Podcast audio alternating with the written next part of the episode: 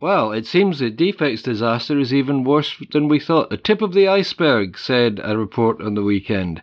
I'm Jimmy Thompson. I edit the Flat Chat website and write the column in the Australian Financial Review every weekend. And I'm Sue Williams, property writer and journalist. And this is the Flat Chat Wrap.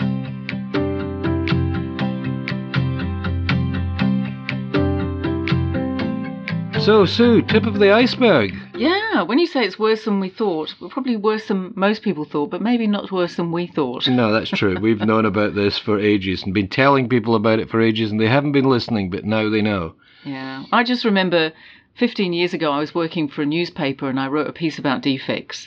And it was pulled at the last minute when another journalist, a colleague, reported to, to a developer that the story was going ahead about lots of buildings being ridden by defects. The, pa- the page was pulled because of fears that the newspaper might lose some advertising. And I nearly quit my job over it. Well, really. I remember Yeah. that incident Mm. because the reporter, well, an alleged reporter, phoned up the developer and the developer phoned the editor and, and said, if this story goes in, we're pulling our advertising. So the situation has been going on for a long time, but this is the first time it's really kind of put its head above the parapet, which is fantastic, really. I mean, it's horrific to see the extent of the defects, but it's nice now that people at last know what's happening. Yeah, because you know that that story in the Sydney Morning Herald at the weekend, it listed a whole bunch of settlements that have been done and various apartment blocks for de- defects. These are either court rulings or settlements. You know, like I'm looking at one that's in Mona Vale for 2.6 million, another one for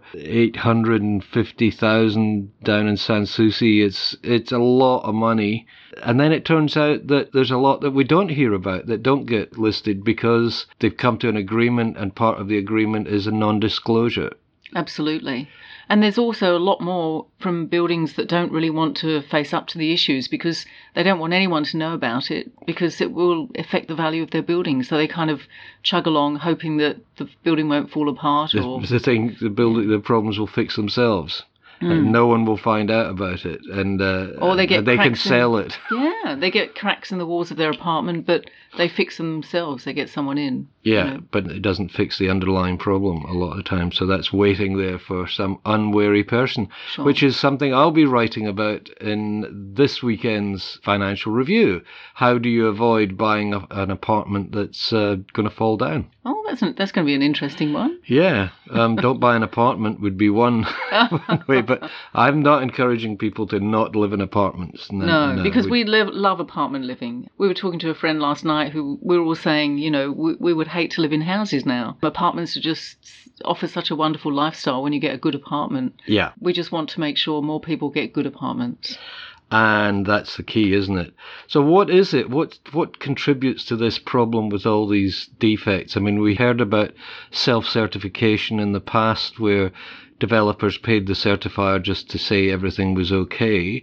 But it seems to me that there's there's two underlying issues. One of which is the duty of care issue. Um, That's right, because builders don't actually have a duty of care to owners, do they? no, the builder's duty of care is to the developer, and they say, and they've argued this successfully in court at a very senior level, that they can't have a duty of care to the owners' corporation because the owners' corporation didn't exist when the building was built, more to point, when the contracts were signed.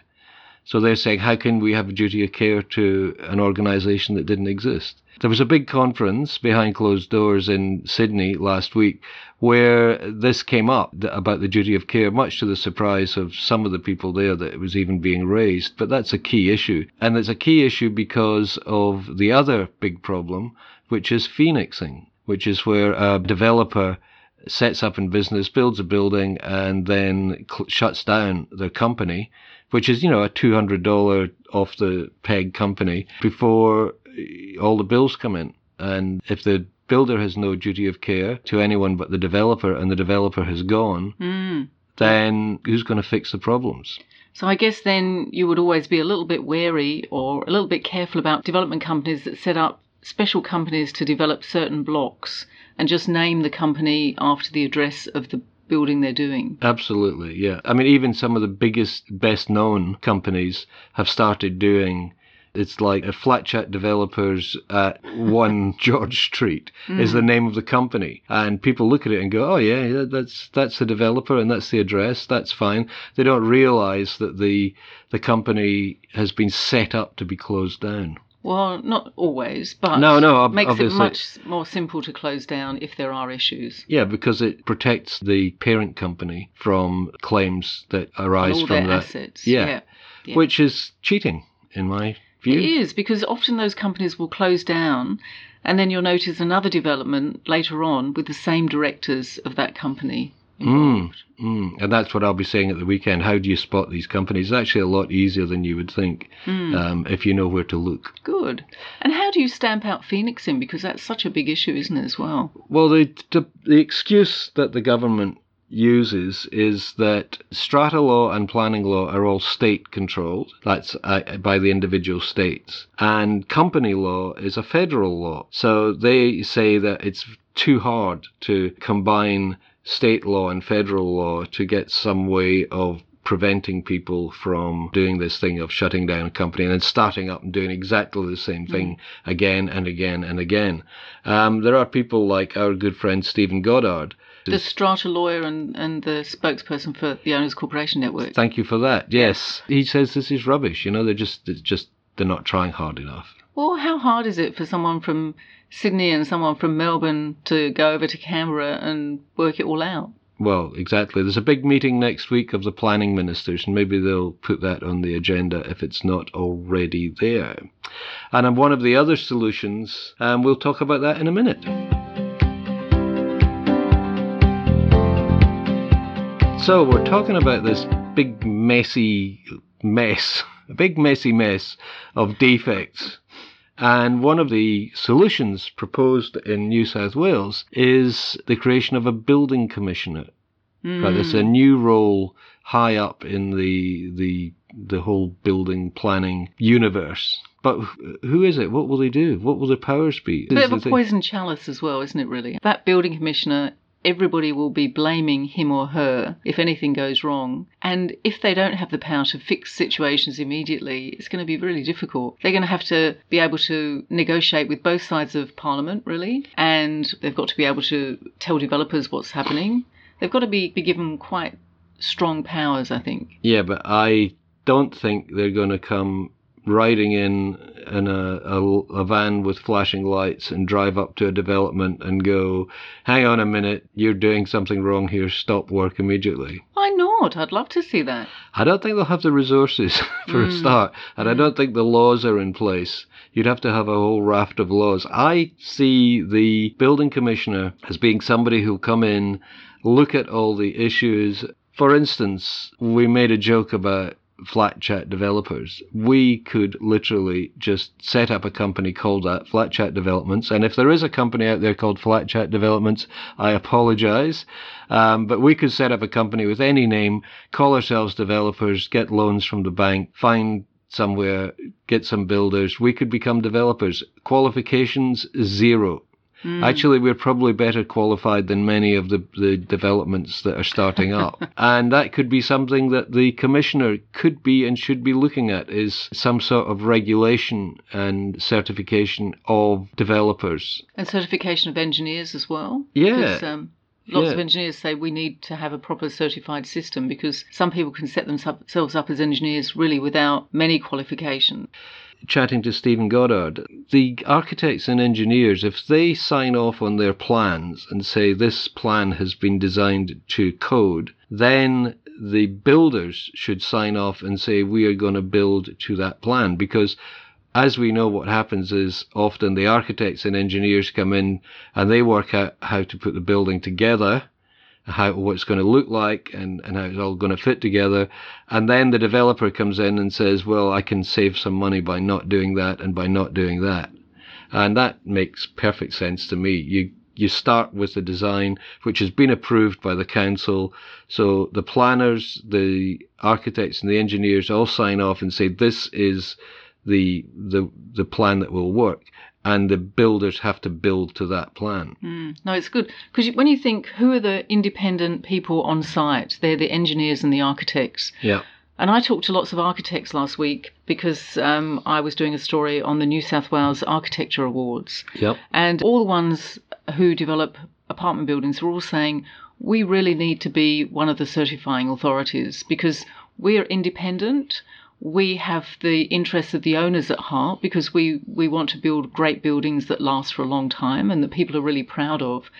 And we're the ones who understand the plans, the design, how it's put together, and we should be the ones certifying these buildings. Now, your developer's going to say, yeah, but that's going to be hugely expensive. All these fancy Dan architects with their crazy ideas. But they don't have crazy ideas. I mean, they're, they're very used now to working within budgets. They're often working with materials which aren't very expensive anymore. I mean, one of the um, architects I talked to was talking about a building where all the facade was just raw concrete because he said that weathers really well, it looks really good, it lasts a long, long time, and it's much better than you know cheap cladding, which might provide a bit of glitter for the first couple of years and then go on you know, fire. Well, that's right. but you know, these are really very sensible architects who have a good idea about working to a budget and working with within constraints.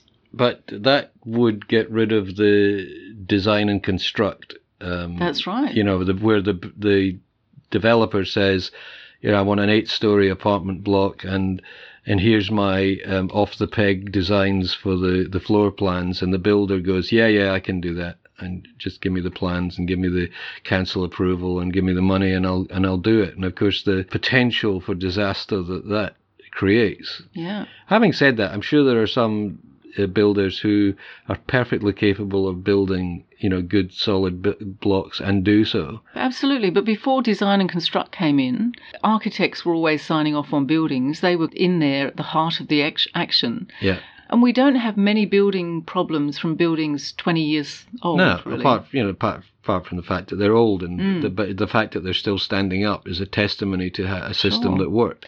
Because you look at some of the buildings being built today and you think, will they still be around in uh, 20 years, well, 30 some, years, some 50 of, years. Some of them are sinking before our very eyes. Yeah, that's so right. uh, yeah, Yeah. it's uh, it's not very hopeful.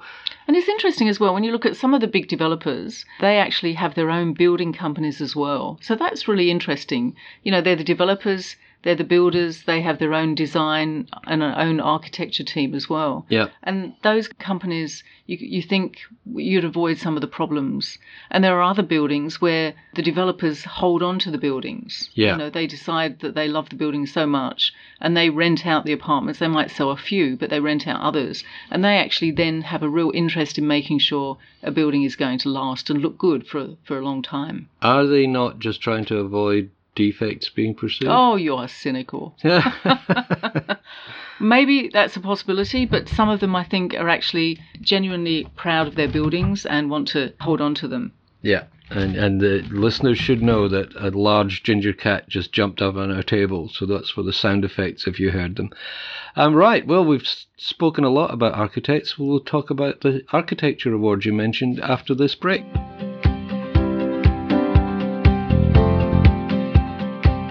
So, Sue, you've been writing about architects and the architecture awards. Yeah, absolutely. It's been really interesting um, because obviously you look at houses and then you look at apartments. And some of the apartment buildings this year were pretty fabulous. And everyone everyone's talking about how design standards are going up, while ironically, building standards are plummeting. right, yeah. So that's a real shame. And it, but it gave some of the architects a platform to talk about how they felt that they should um, contribute to the construction process as well. Mm. And what were the outstanding buildings in your view? Well, the winner of the top award was um, a complex in North Rocks, uh, which is in the Hills district of Sydney. Right. And that's interesting because North Rocks isn't an area particularly well known for its fabulous apartment buildings, but No. um, this was a, an extremely good one. It won the Aaron Bolot Award f- for Angelo Candalepas of Candalepas Associates. It's a really big building built in a series of blocks. It looks quite stern. One of the judges said it looked a little bit Soviet. Ooh. And I put that to Angelo, and he, he, he was a bit miffed by that. But I then he bet he started, was. yeah. But then he started saying, but if by that they mean there's a real equality for the residents and a real kind of enduring element, he worked very hard to try and Yeah, kind of turn yeah. it into a positive, really. But yeah, that was a, a really good building.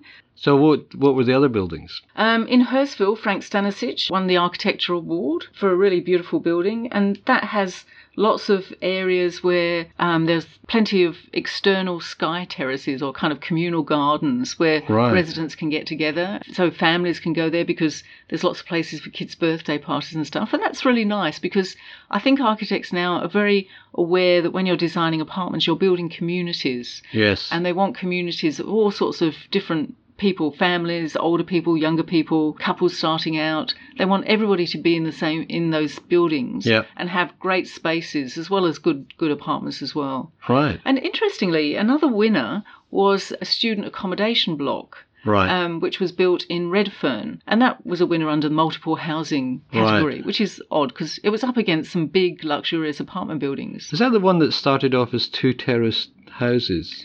Started off as ten terraced houses. Ten terraced houses. Okay. That's right. yeah. And did they manage to retain the facades? They did, things? they did, and that's why they were praised so highly by the judges because they they kept the facades and they turned the lower ground floors into cafes and restaurants and convenience stores, all the kind of things that students might like to shop at, really. Yep. So they've created this real buzzy little street, a little bit like Spice Alley in Chippendale. Right. It looks very much like that. Yep. And it's of that era. It's, it's kept the red brick that we know so well from Redfern. Yep. So it looks really good at, at ground level. They've created a laneway between the buildings. And then, of course, the building, I think, is about 13 stories high. Right. And there they were praised as well for having communal spaces, lots of spaces where students can go and Right. chat together, they can study together, Yeah. um, which is really important too because. Especially with overseas students, you know, they they can be quite isolated. Yeah. They're put into fairly small studios, really Yeah. and they can have mental health issues because they don't have much of a social life because they don't Mm, have much money. So if there are these special areas where they can go meet other students, sit there and read a book, have a chat over a cup of coffee, that that's a fantastic thing. Yeah, because it does seem that trends are moving in different directions. When quite near us uh, here is uh, a new boarding house going up. They're taking over a garage space on a corner. It's a corner where people dump their old furniture. It's next to an existing boarding house, but they're putting up this very space agey place. Hmm. And it will be, I'm guessing, well, what they're saying is, you know, this is not for, you know, one of these boarding houses for indigent gentlemen or that kind of thing. it's for young singles who are just coming into the area, you know, want to get a foothold in the area, get get an idea of what, what's a, around them, so they can live reasonably economically in the heart of the city. That's right. These are called new generation boarding houses, and they're so different from the grotty old places that we remember from years ago. You know, when people just came out of prison, they were they were put Yeah. in there, and you know, people who were really down on their luck. These are kind of really quite vibrant spaces, really well designed usually, and they have a lot of young people going in there because some young people obviously don't earn very much. It is Yeah. really affordable accommodation. Other young people might decide that they'd like to spend more money on their lifestyle. You Yeah. know, it's millennials for you, Yeah. rather than spending, you know, half of their income on a place to live. Yeah. So they're actually a really good addition to the housing landscape, I think. And everybody talks about how we need much more variegated housing. Yeah. And, and this is one way of providing it. Yeah, the only problem I can see is that the people who own the garages own a boarding house right next door. and the Space Age building is going to make their boarding house look even older and crappier than it does. Well, maybe they'll paint it or something. Well, one hopes maybe they'll say to the architects, "Oh, why don't you come over Yeah. and renovate our building Come, and come yeah, inside, Yeah. have a look, see what you can do with this. Mhm. And on that positive note, um, thanks so much, Sue, for coming in and talk to us again. Pleasure, Jimmy. And uh, I'm sure we'll be talking again soon.